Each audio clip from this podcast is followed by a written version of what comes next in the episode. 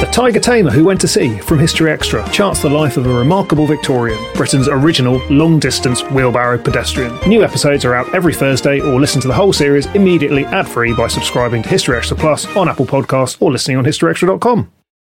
This episode is brought to you by Indeed. We're driven by the search for better, but when it comes to hiring, the best way to search for a candidate isn't to search at all. Don't search, match with Indeed. Use Indeed for scheduling, screening, and messaging so you can connect with candidates faster. And listeners of this show will get a $75 sponsored job credit to get your jobs more visibility at Indeed.com slash History Extra. Just go to Indeed.com slash History Extra right now and support our show by saying you heard about Indeed on this podcast. Terms and conditions apply. Need to hire? You need Indeed. Apple Card is the perfect cashback rewards credit card. Earn up to 3% daily cash back on every purchase every day. Then grow it at 4.50% annual percentage yield when you open a savings account with Apple Card. Visit apple.co forward slash card calculator to see how much you can earn. Apple Card subject to credit approval. Savings available to Apple Card owners subject to eligibility. Savings accounts provided by Goldman Sachs Bank USA, member FDIC. Terms apply. Looking to refresh your closet, home, or beauty routine this spring? Walmart's got all the stylish goods in one stop. From chic new looks and the latest makeup to quality furniture and tableware. Go to walmart.com slash now trending. That's walmart.com slash now trending for the hottest fashion, home, and beauty finds. Your style at Walmart. As I'm sure you already know, this podcast is produced by the team behind BBC History Magazine, Britain's best selling history magazine. And if you haven't had chance to get hold of our magazine recently, we'd like to offer you the chance to get a copy of our next issue absolutely free.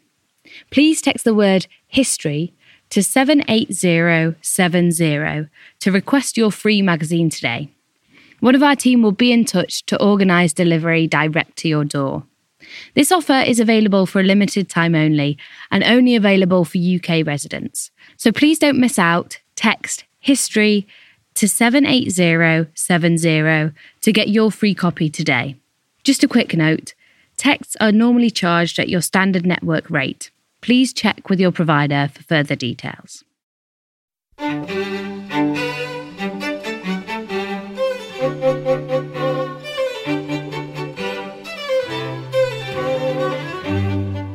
Hello, and welcome to the History Extra podcast from BBC History Magazine, Britain's best selling history magazine.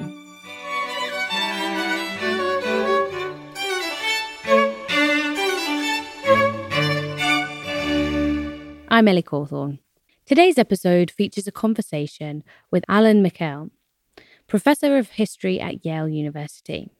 His new book, God's Shadow Sultan Selim, His Ottoman Empire, and the Making of the Modern World, explores the life and legacy of Selim I, the 16th century ruler of the Ottoman Empire. Alan spoke to our world history editor, Matt Elton, about the ways in which Selim shaped the world around him and why his impact has been forgotten today. So, first of all, um, what is the scope of your new book? Well, um, my new book is a life and times of one particular Ottoman sultan named Selim, Selim I, who lived from 1470 to 1520. Um, so that's really the period that I cover in the book. That said, um, I think that what happens in those 50 years of Selim's life has a huge impact um, far beyond his life. Um, and I'm sure we'll get into some of that. Mm. I mean, it's it's a fascinating period, um, and you say that in some senses we're all living in Selim's shadow. Um, so he's obviously a character with huge uh, impact and influence. He's not someone that I confess that I'd heard very much about before reading your book, um, and I wondered if you had any idea why why that might be the case.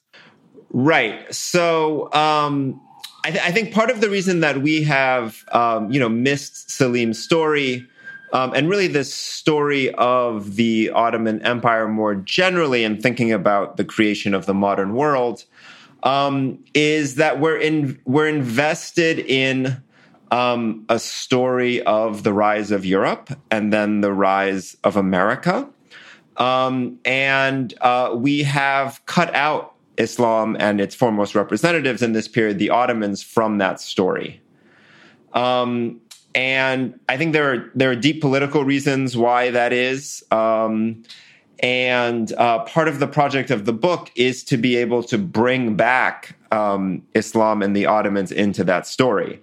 Not simply because I'm interested in those things, but because for for contemporaries in the period, um, Islam and the Ottomans were vitally important. So if you read you know Columbus's journals. Um, he Islam is all over um, um, that story. Martin Luther, as I discuss in the book, um, writes endlessly about the Ottomans. The Ottomans, if you were to to sort of take a poll of world leaders around the year 1500 of who are the greatest powers of the world, the Ottomans would be um, near the top of that list. And yet, um, we don't seem to include them in this story of the rise of the modern world. I think a lot of that has to do with a kind of retrospective um, historical narrative from the 19th century when it was clear that Europe was dominating the world. Um, and therefore, uh, we created narratives that stretch back really to 1492 as the kind of origins of why Europe is now dominating the world. Um, and and because Europe was dominating the world in the 19th century, everyone who wasn't was was sort of cut out of that story, and therefore cut out of the uh, of the story going back to 1492, um, 1517, and then moving forward until the 19th century. Um, this might seem on the face of it a slightly odd question, but I wondered what um, Selim's parents' stories tell us about the wider world in which they lived and into which he was born. Right. Um, thank you. Thank you for that question. So, um, Selim, as I said, is born in 1470. His father is Bayezid, who uh, at the time of, of Selim's birth is still a prince, um, but will become the Sultan in 1481. Um, Selim's grandfather, um, so Bayezid's father, is Mehmet the Conqueror, the Sultan who conquers Constantinople um, in 1453 and makes it an Ottoman Muslim city.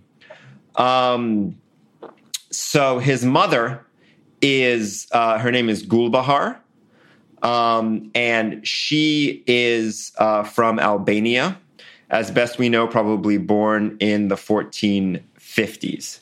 So let me say a bit about Gulbahar and then I'll go back to Bayezid because Gulbahar in some ways is more interesting.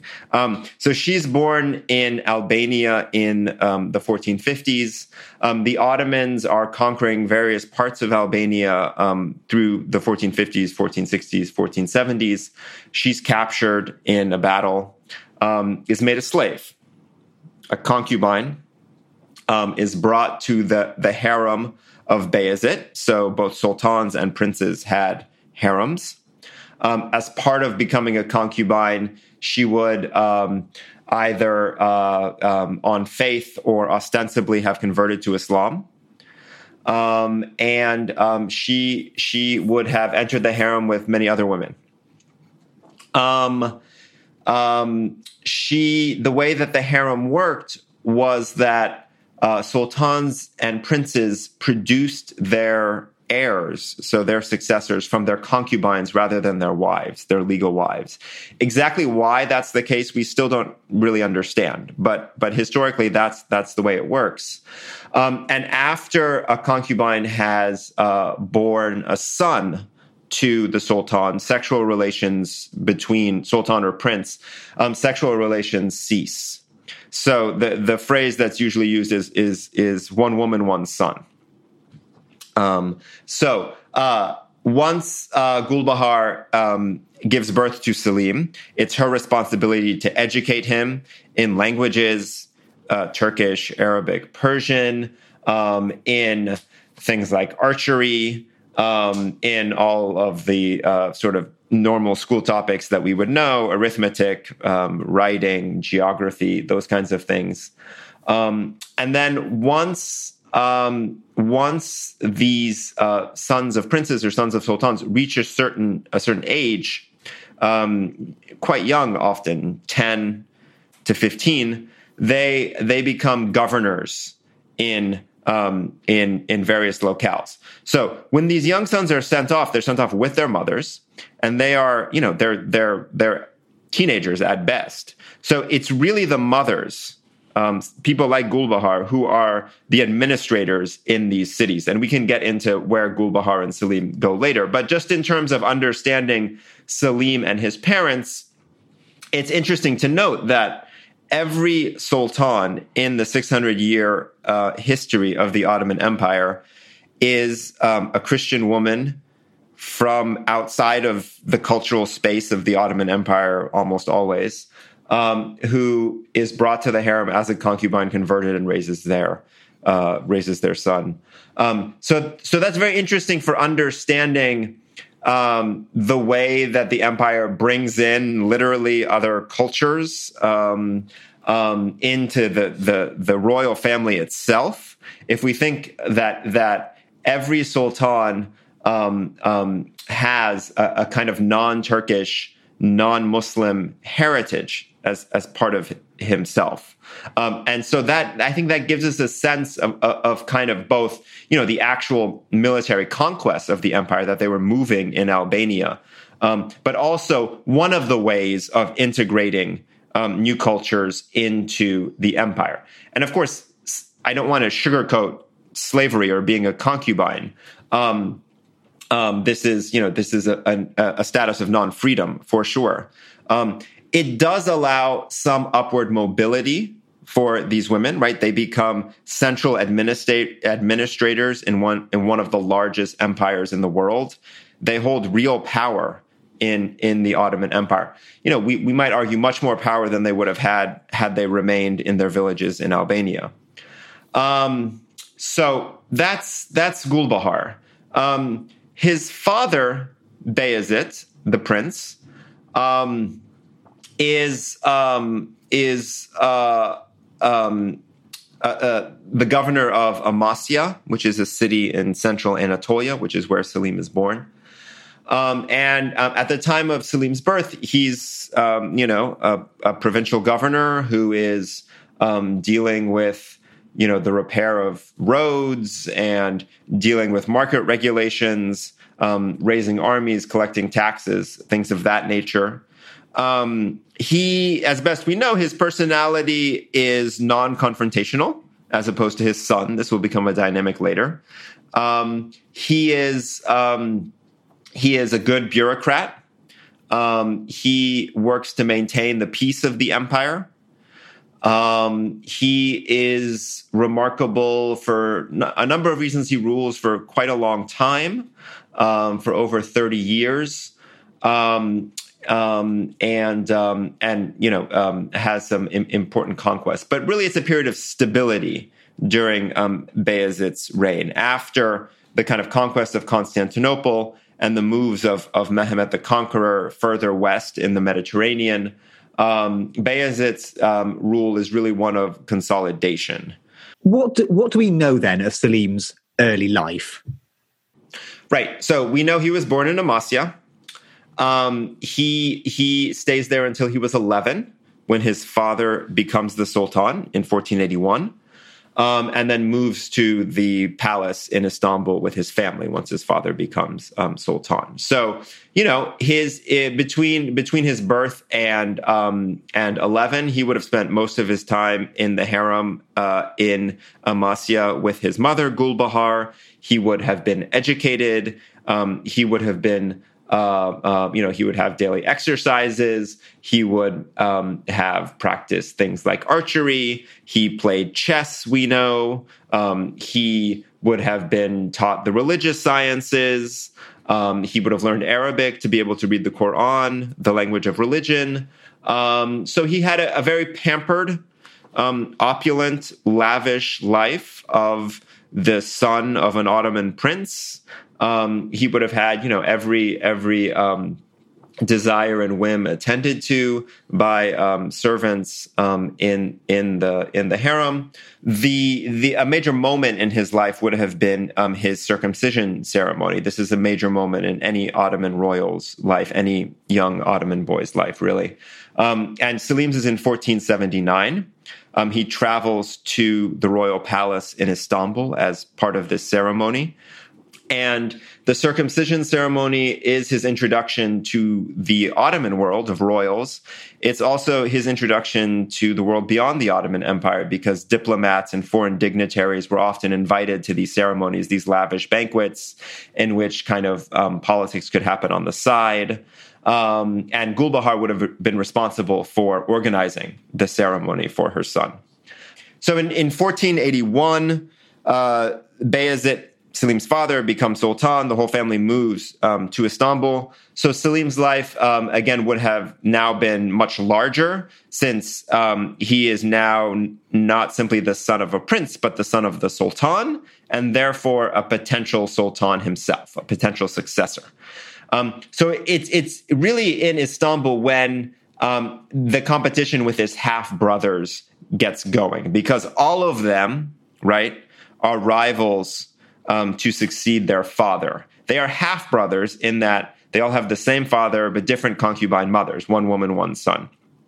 So um, the, the, major rivals uh, for the throne, for Bayezid's throne, are Selim and his two older half brothers, Ahmed and Korkut. There's a there's another brother who's also older but dies, um, and so it's really those three who are are competing for the throne. Um, and it's there where the jockeying for positioning uh, begins um, in in the harem in Istanbul. Um, earlier in Amasya as well, but it really gets going in Istanbul. And then the major, the, the next sort of major event of his life um, is when he's 17. He is posted with his mother again to Trabzon to be the governor of Trabzon. Trabzon is um, on the southeast coast of the Black Sea far to the east of Istanbul and is one of the furthest places in the empire from the capital. And that, that is important for marking the fact that Bayezid does not favor Selim to succeed him. Proximity to the capital, proximity of governorships is very, very important. So, um, by contrast, Ahmed and Korkut are, are posted to governorships that are quite close um, to Istanbul um, and Ahmed I mean, and um, and Selim is posted as far away as possible. Hmm. Um, to what extent then was he never really supposed to amount to much? And how much did the fact that he did, how much is that down to his own personality or the role of his mother, who you've talked a little bit about uh, just there? Right. So he is not favored. Um, Ahmed is is the most favored son to succeed uh, his father. Um, and uh, this is one of the ways that Selim is quite unique. Um, up to this point in Ottoman history, it's usually, not always, but usually the eldest, most favored son who succeeds the father to become the next sultan. Um, they are given all kinds of, of resources um, and connections to be able to make that possible. Um, Selim turns, um, with, with the help of his mother, turns his posting, his disadvantageous posting on the far east of the empire into an advantage in the following ways. Um, as I said before, Bayezid is non confrontational, is interested in stability and peace. Selim on the frontier is warring with the empire's enemies to his east. So this this includes a whole set of kind of tribal confederations in the Caucasus and in what is today Western Iran, Northwest Iran. Um, these are groups uh, who make their money off of raiding and trading. Um, so, as governor of Trabzon, he is constantly having to deal with, you know, Georgian princes coming into his territory and stealing, you know, cattle or taking slaves or something like that.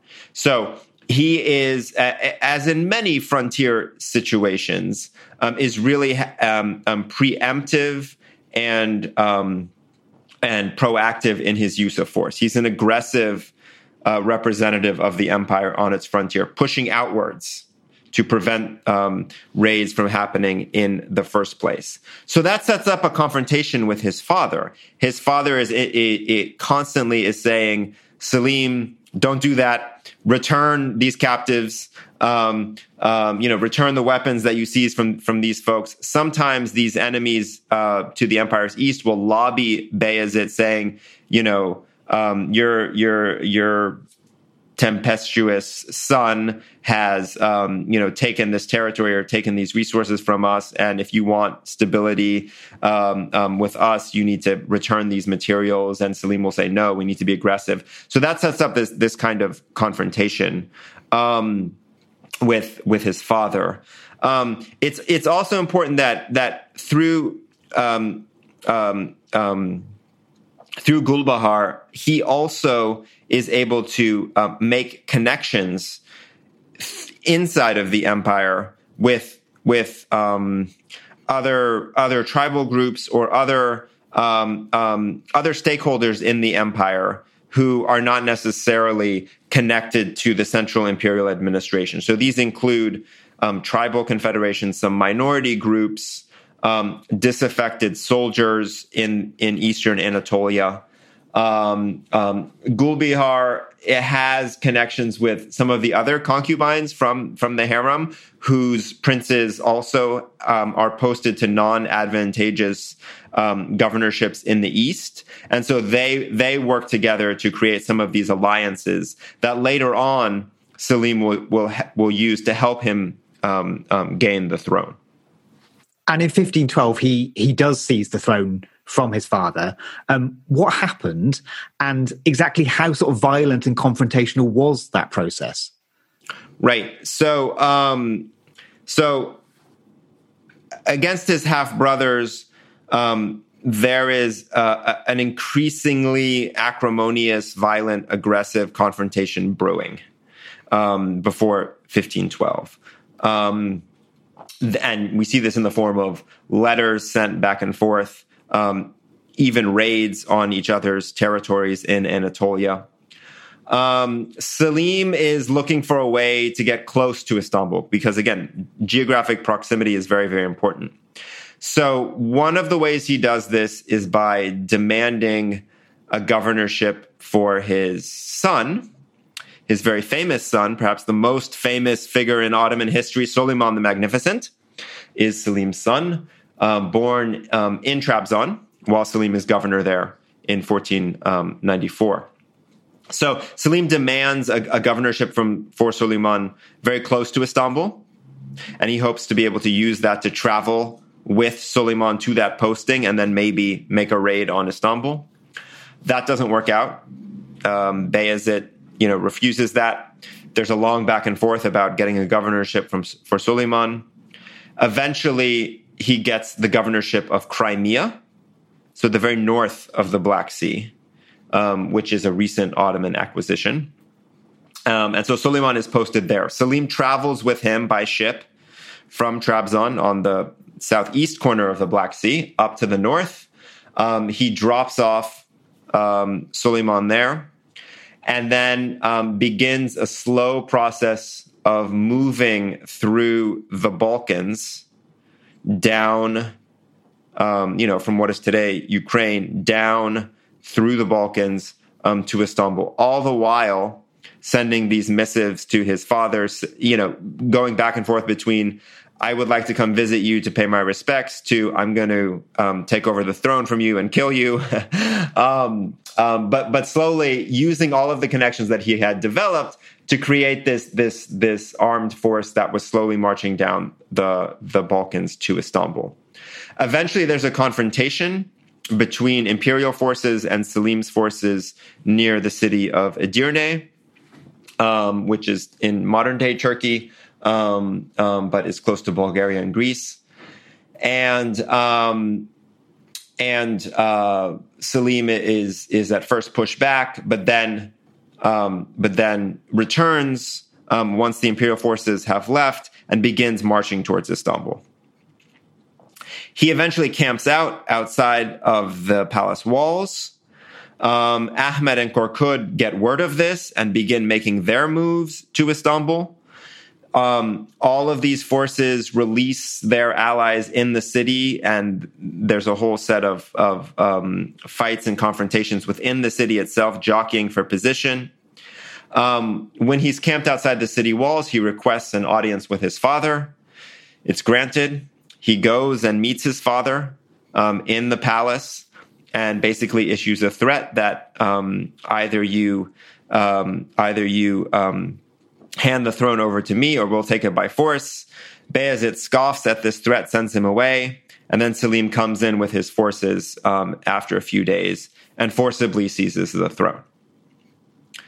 This is an interesting moment in Ottoman history and also unique in that this is one of the few times up to this point that we have the, the forcible um, deposition of a sitting sultan. And so we have now a new sultan, Selim, and an old sultan, the former sultan, alive. And so there's this constant um, worry that Selim has that his father is going to, um, you know, use his his his resources as a former sultan to raise an army to come and take the throne again.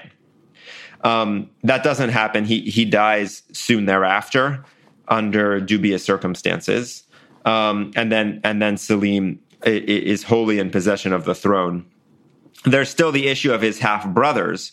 So he spends the, the, first about nine months of his reign going after his half brothers, and he eventually kills them. Um, so it's in it's it's only in 14 eh, sorry in 1513 that he is fully um, securely holding um, the the throne um, after the deposition and then death of his father, and then after the murder of his half brothers. And do these sort of traits of um, being willing to confront uh, other people and I suppose a ruthlessness do they continue into his into his reign? Absolutely. So um, you know the the kind of uh, Selim has many monikers. One is God's shadow on earth, which is where the title of the book comes from. Um, another that's that's unique to him is uh, Selim the Grim. Um, so he he, as I said already, he was a he was a very aggressive um, personality, as best we know, um, given his time on the frontier and his confrontation with enemies to the east, um, his his violent seizure of the throne, and and he is he is actually sultan for for only eight years. He spends most of those years fighting um, in in in war. Um, so after um, his seizure of the throne, his elimination of his brothers, his next major confrontation is with the Safavids, of Iran in uh, 1514, which um, requires a massive mobilization of forces. Some say the largest army in the Middle East um, up to that point in its history, around 200,000 soldiers. Um, move from Istanbul all the way across Anatolia to Iran um, and defeat the Safavids at the Battle of Chaldiran in 1514. Uh, the next major battle of his life is uh, 1516, 1517, in which he defeats the Mamluk Empire, um, which is a massive moment in global history and really one of the centerpieces of Selim's story. Um, his defeat of the Mamluks, um, which is completed in 1517, um, basically more than doubles the size of the empire. Um, the Mamluks were based in Cairo. Selim marches to Cairo and includes now in his empire basically all of the territory of what we think of as the Middle East. Um, up to that point, the Ottoman Empire is basically the Balkans and Anatolia, so sort of modern day Turkey, um, give or take. Um, but Selim in 1517 adds all of the Arab world, much of North Africa, um, the western coast of what is today Saudi Arabia, so Mecca and Medina, um, parts of Iraq. Um, and um, as I said, this is a massive moment in global history. Um, it, it, makes the empire, for the first time in its history, a majority Muslim empire. Up to that point, the the the bulk of the population was Christian. It puts them in the Indian Ocean through the Red Sea. Um, and it has massive implications that that we could talk about more. um, for global history, as I argue in the book. But but to get to your question about you know uh, Selim's aggression, um, yes. So after um, he returns to Istanbul in 1518, after this battle with the Mamluks, um, he spends the rest of his life mostly in Edirne hunting. Um, so he actually spends very little time in Istanbul, in the throne, um, in the palace, dealing with bureaucratic matters. He he is um, one of uh, the quintessential sort of warrior sultans of the of the Ottoman Empire. We'll come back to the uh, idea of, of kind of faith and religion more broadly later. But what role did faith play in his own life? I suppose. Right. Um, so you know that's that's a hard question to get at. Um, we we can get at get at that um, through some of his writings.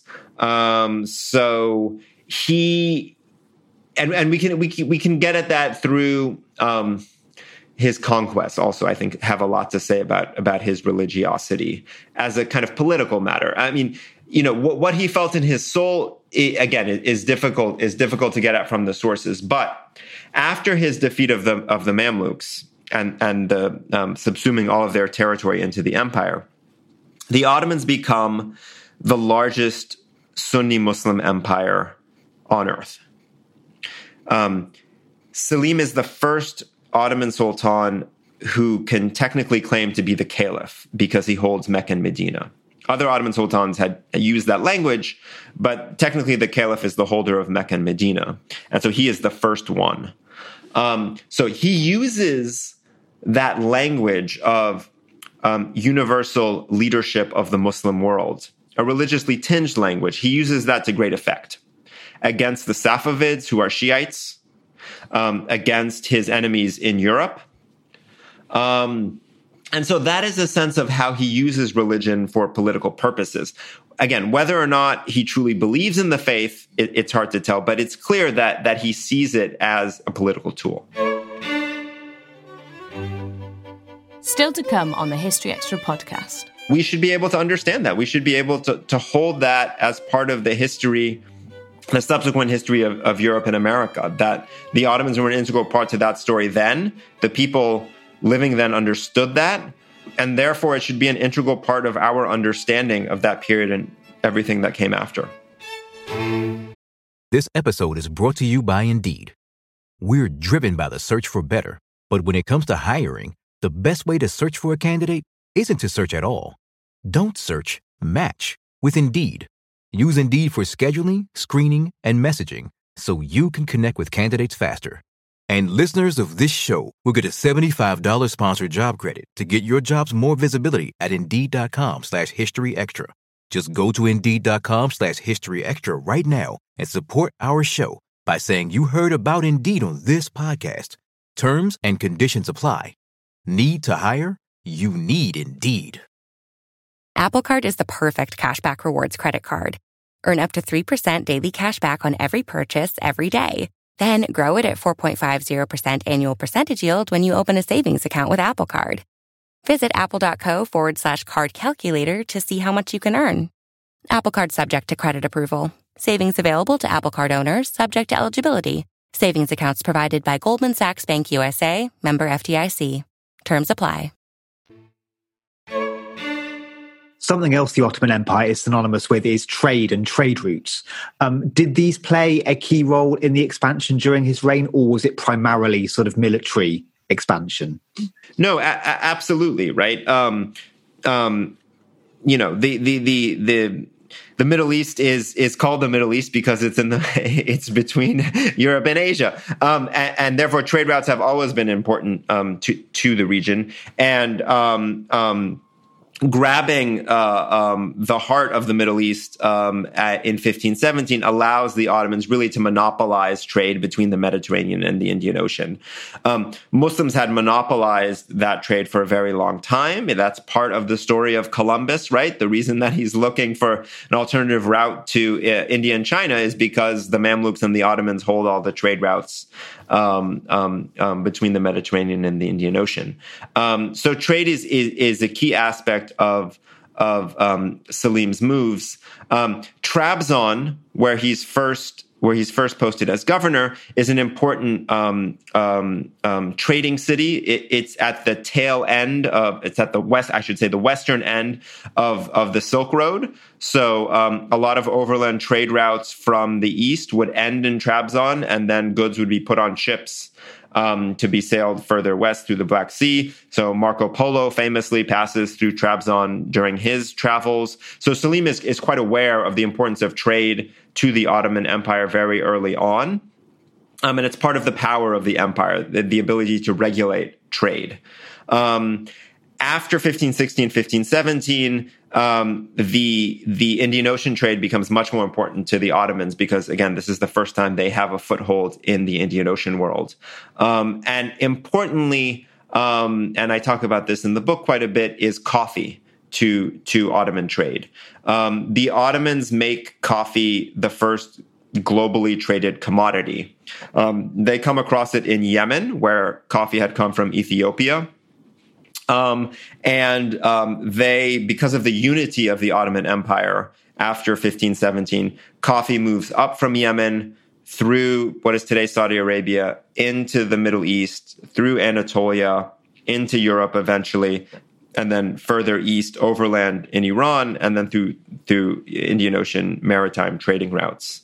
Um, and because they monopolize the supply of coffee in Yemen, the Ottomans really controlled the coffee trade for about 200 years before coffee in the Americas and Southeast Asia takes over the trade. Um, and so that that brings you know massive amounts of of money into Ottoman coffers. Um, the last thing I'll say just about trade and, and economic matters is that d- despite you know the the um, the kind of sparkling nature of the coffee trade, um, the Ottomans really make most of their money from tax revenue on agricultural land. Very boring, but very, very important. Um, um, taxation on agricultural commodities. So, more than doubling the size of the empire, um, um what, Selim does in 1517 allows them um, to tax much more territory, much more agricultural production, and again brings in lots of money into the coffers of the empire. Mm. Your book um, does two things at the same time, which is really interesting. It tells a story of this one specific figure, but it also almost, I suppose, channels world history through this through this story. And I was really interested. You mentioned Columbus there.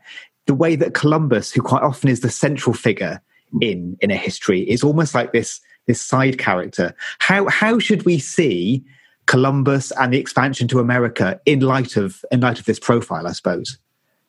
Right. Um, so, as I said, you know, Selim lives from 1470 to 1520. And one of the things that drew me to this period is the fact that we have all of these world changing events happening in these years. So, 1492, both Columbus's voyages and the expulsion of the Jews from Spain and the Reconquista of Spain. Um, we have 1517, the Protestant Reformation. Um, in this period, we have the creation of uh, states that um, have various lingering remnants into the present, um, whether that be the Ottomans or the Safavids or the Habsburgs or the Qing, uh, the Ming and then the Qing. Um, so, um, as, as I said before, the if you were to read the sources from the period, you would see that the Ottomans are involved in all of these things, and yet we don't tell this story. So, to answer your question about Columbus, um, yeah, so um, you know, Columbus is born in in 1451, um, so just a few years before the Ottoman conquest of Constantinople. Um, he's born in Genoa, which is a a um, mercantile uh, port city with many deep connections to the Eastern Mediterranean and uh, the Black Sea, territories that will become Ottoman in a few years. Um, he is exposed to crusaders leaving from Genoa to try to battle Muslims for the retaking of Jeru- or the taking of Jerusalem, we should say.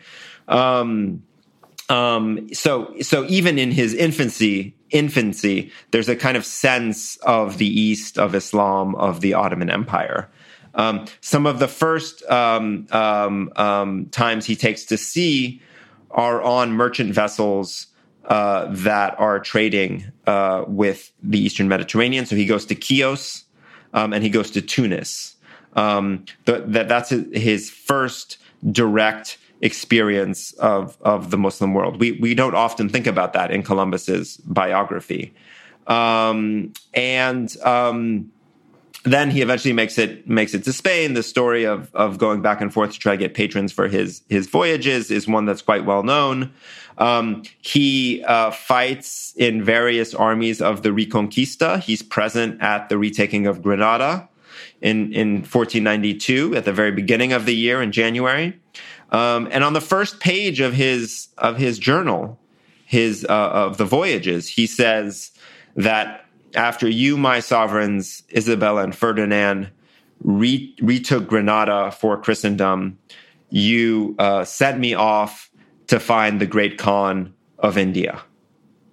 So, right there, he connects the defeat of Islam in Spain with the voyages.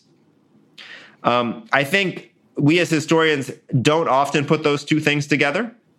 Uh, we usually are either interested in the Atlantic voyages and everything that they represent and everything that will come after them, or we're interested in the Reconquista, the expulsion of the Jews, um, the unification of Spain, and what that means for Christendom in the Old World. Um, so I really wanted to, to hold those two things together and talk and understand how the influence of Islam on Columbus's life and on his on the the life of everyone in that generation um, is a part of the story of the Atlantic voyages and has to be understood in that way. Um, that the the voyages have to be understood in that way. Um, so you see this even when Columbus arrives in the Americas, right? He doesn't. He thinks he's somewhere in Asia until until he dies. In fact, in 1506, he thinks he's arrived in Asia. Um, and he uses the language of Islam to understand what he sees in the Americas. So he says, um, upon upon um, seeing a group of Taino women, indigenous women in the Caribbean, for example, he he calls them Moorish women. Right. Um, um, later, when Cortez comes to Mexico, um, he says that he sees 400 mosques in Mexico. He calls Montezuma a sultan.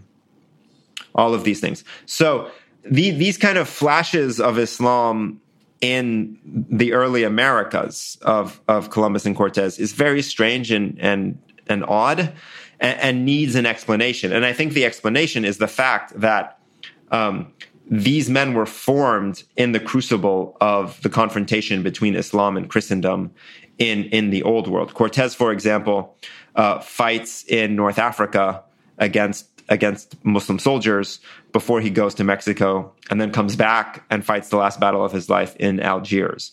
So, um, yes, we usually think of Columbus as sort of the major protagonist of world changing events. Um, of 1492 is very important to the history of the globe, obviously. Um, but there, there's a, a story about Islam and the Ottomans that is integral to the story of 1492 that we've missed and that I'm trying to restore in my book. And, and it's there for Columbus. Um, so um, it needs to be there for us. Are there are there echoes in later American history of these stories of Islam and the Ottoman Empire that we don't fully acknowledge or that uh, we don't really understand? Yeah, there is a through line from 1492 to I would say to the present of of the role of Islam in the Americas. If we're talking about the United States or if we're talking about South America, if we if we stick with the United States for for a moment, um, you know, I, have I've already sort of discussed in detail the Columbus and how Islam impacts that. Um, you know, there's a whole other history of how Columbus sort of becomes American, um, uh, which you know we could get into. But you know, the controversy over Columbus's statues today is a very real one. It has a lot to do with Italian immigration at the end of the 19th century, et cetera. But nevertheless, it, Columbus is part of the story of of the United States, clearly. Um, then, then the next sort of major way of thinking about the role of Islam in the Americas and the United States is slavery. So, um, very early, even at the beginning of the 1500s, um, the first um, converted Muslims are forcibly brought um, to the Caribbean as laborers. So um, in 1452, um, the Pope issues a bull um, which gives legal cover for the enslavement of West Africans uh, of any religion, Saracen or Moor. Um, and uh, this this um, this uh, for f- about 50 years means that West Africans are brought to Iberia. Uh, Valencia, for example, is a very important slave market. Um, once uh, um, the the Spanish cross the Atlantic um, and start building plantations with the the massive death of indigenous peoples, um, that there's a labor shortage in the Caribbean, and um, Spanish plantation owners start demanding labor of various kinds. And so this this pool of um, enslaved West Africans in Iberia becomes um, a ready source of labor. Spanish authorities, though, are worried about taking these people to the Americas because of Islam, and they're very explicit about this. So um, um, um they pass various uh, decrees saying that um, West Africans must first go to Iberia, be baptized, um, be trained in Christianity, and then only then can can be taken to the New World. Um, and and they specifically cite the bad customs of Islam as part of this. Um, and now, if in the Spanish imagination there's somehow, you know, obviously fantastical, a link between the indigenous peoples of the Americas and Islam, right? That Taino women look like Moorish women, etc. Um, then if you're going to be you, you, you, don't want to be bringing more and more muslims to ally with their you know cousin taino muslims somehow um, against the spanish right? Especially since you know this is your old world enemy you don't want to import it into the new world. Plantation owners soon say you know this takes too long we can't wait years for labor so we want the direct shipment of slaves from west africa to um, to the new world. This goes back and forth um, and, and this is very early. We're talking about 1500 to about 1530.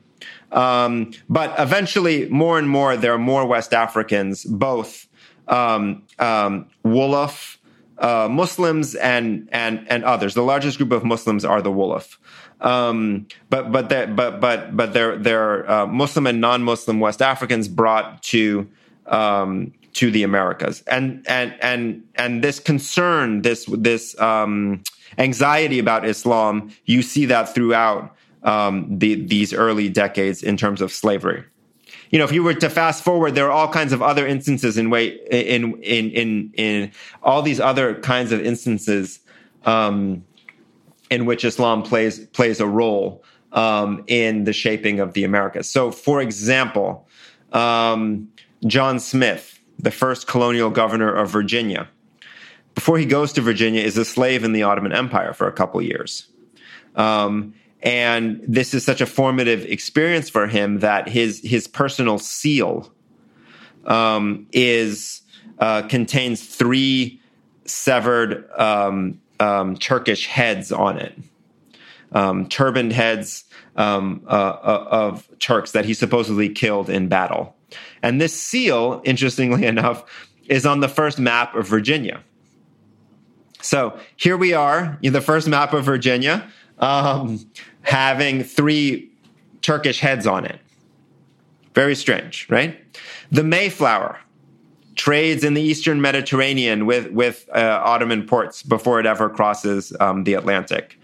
Um, in accounts uh, um, throughout the 17th uh, century of um, British ships going back and forth um, um, um, to the Americas, the constant threat of Barbary pirates is there.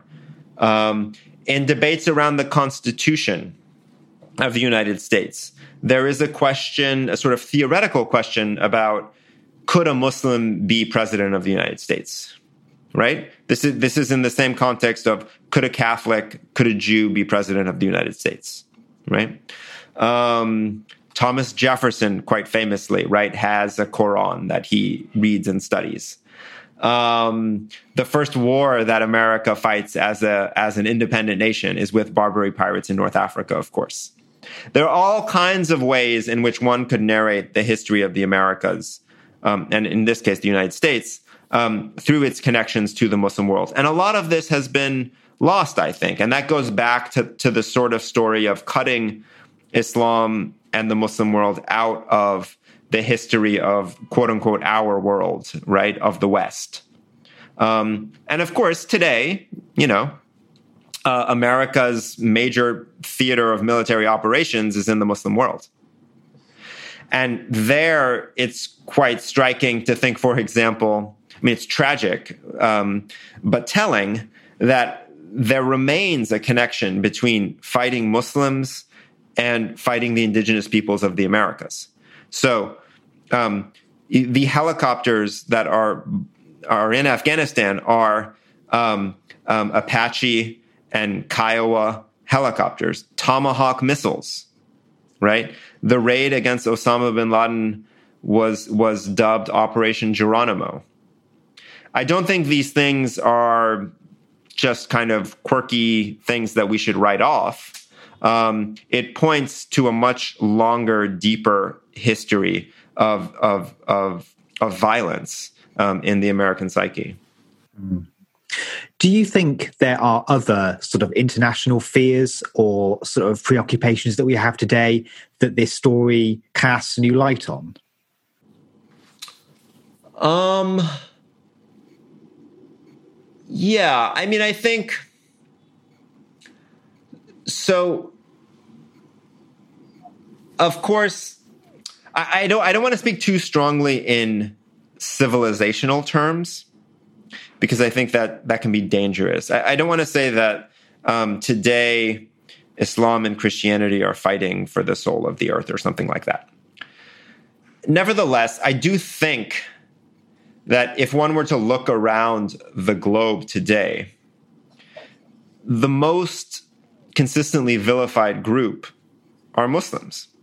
Whether we're talking about Uyghurs in China, Trump's Muslim ban, immigration to Europe, India, right? Um, now, again, I don't want to paint with too broad a brush here. There are local, particular very specific reasons for for all of those instances and and histories that we have to attend to. Um, nevertheless, it it is the case that I think there is a global vilification of Islam currently happening that we have to understand in in real ways. Um, I think there are some connections to the history that I'm talking about of this kind of moment in which um, Islam and Christendom are on, on fairly equal footing around 1500, or Islam is even in the ascendancy, but we're on the cusp of quote unquote the rise of the West, even though I think that takes several centuries. It's not as though once Columbus crosses the Atlantic, suddenly. Um, um, but I think I think there are there are lessons here. Um, one of the lessons is that Christians and Muslims have gotten along for a very long time. They get along today. They got along in the in 1500 and in the early modern period, and we should remember that. Um, I think we should also um, seek to understand Islam, the Muslim world, Muslims um, in in um, a humanizing um, and an understanding kind of way, right? Um, it, it's amazing to me especially in the United States and in certain parts of Europe, the way that Muslims are talked about as though they're infiltrators or invaders, the, the, you know, an other of a certain kind. Um, um, Europeans and Muslims have been interacting for centuries. Um, in some ways, Europeans have been interacting with Muslims longer than they've been interacting with anyone else. Um, and so you know th- there there are lessons in that history that we should we should we should um, we should learn. Um, there, you know, uh, those who are interested in these things say that around the year 2070, Islam will be the largest religion on earth. will overtake Christianity just in terms of you know numbers. Um, so you know this is this is something that that um, um, you know Islam is a presence and is and is an integral and and and positive creative force in our world that we need to um, understand not always treat as an other, but see it as an integral part of our history. So, just to sum this up, part of the work of the book is to show the integral place of Islam and the Ottomans in all of the kind of world making events we ascribe to these years 1492, 1517, the rise of commerce. Um, to be able to imagine that Muslims have been a part of our history and what has brought us to the present, to hopefully provide the groundwork for a, a, different understanding of the present, one in which um, Muslims play an integral constructive role. How how would you like readers to uh, understand or re-understand, I suppose, this particular life, so Selim's life, and the period in which he lived, and his contribution to global history? Yeah, I, I would like readers to to take away um, a much more complicated view of this pe- period.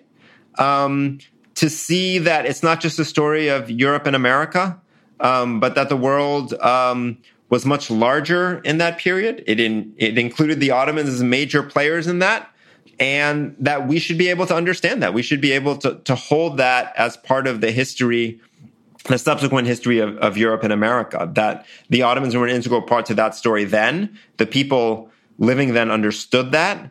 And therefore, it should be an integral part of our understanding of that period and everything that came after. What are the um, ways in which this story um, is still played out in present day Turkey? Right. Um, so Erdogan, the president of, of Turkey today, um, sees uh, um, in Selim a model for his rule, really more than any other sultan, I would say. Um, and you see this you know, quite dramatically in the fact that the third Bosphorus bridge, the third bridge ever built over the Bosphorus Strait connecting Asia and Europe, um, Erdogan chooses to name that bridge after Selim. Could have named it after any other historical figure, names it after Selim. So, so w- what does he see in Selim? He sees in Selim uh, first a global figure, right? One that that more than doubled the size of the empire, made the Ottomans um, a, a, force that bestrided three continents, um, that put the Ottomans in the Indian Ocean, um, that made the Ottomans this huge global power. And, and that um, speaks to Erdogan's ambitions for global power, whether economic or, or political. He also sees in, in Selim um, a strong Muslim leader, right? that, as I said before, Selim was the first Ottoman sultan who could who could um, correctly claim to be the caliph, and so the kind of bringing of religion in into the politics of his state, which Erdogan does in all kinds of complicated ways. I think he sees in Selim um, that kind of model of of a religious leader in the Muslim world, um, one that he aspires for himself. That kind of model. Selim is also, as we as we spoke before, aggressive. He goes after, you know, he attacked his foreign enemies, the Mamluks and the and the Safavids. Something we didn't mention, but is very important, is that he leads one of the largest massacres in Ottoman history of um, Shiites in Anatolia. So his his own subjects, about forty thousand. This is one of the largest massacres until the end of the nineteenth century. Um, Erdogan similarly is aggressive in in in pushing out his authority, whether that is going after minority communities, Kurds, Alevis, um, going after journalists, um, going after Twitter, whoever who, whoever it is. Um, you know, something like the symbolic politics of the Hagia Sophia that happened quite recently. Um, that is again a, um, a, a kind of um, symbol of of the projection of you know Turkish Sunni religiosity into the world. That's it being converted into a mosque. Is that right? That's right. That's right. Yeah. So um, you know, it's Selim's grandfather who conquers Constantinople and turns Hagia Sophia from a Byzantine church into a mosque. And then early in the 20th century, um, Ataturk, uh, the father of modern the Turkish Republic, turns it into a museum. So a sign of Turkish secularism, a secular space of learning and education. Um, and Erdogan now has just turned it into a into a mosque again. You know that that politics domestically is very important. Um, so much of the history of the Turkish Republic after 1923, after the fall of the empire and the creation of the Turkish Republic, was about distancing the Ottoman Empire from the Turkish Republic. That there was a there was a break, right? So um, that the Turkish Republic will be secular, whereas the empire was religious. Uh, the alphabet will be Latin instead of Arabic Persian script, right? We will have a parliament rather than a sultan. All of that, all of that kind of stuff. You know, looking towards Europe rather than the East. Erdogan is really the first um, um, leader of the republic to embrace the Ottomans.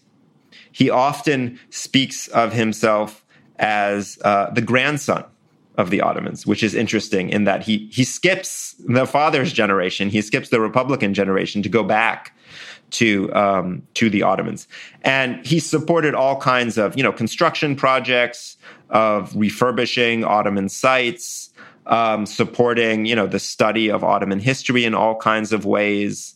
Um, so you know the, the Ottomans and and Selim in particular are very live for Erdogan and serve um, in the present all kinds of, of political agendas for him. That was Alan Mikhail.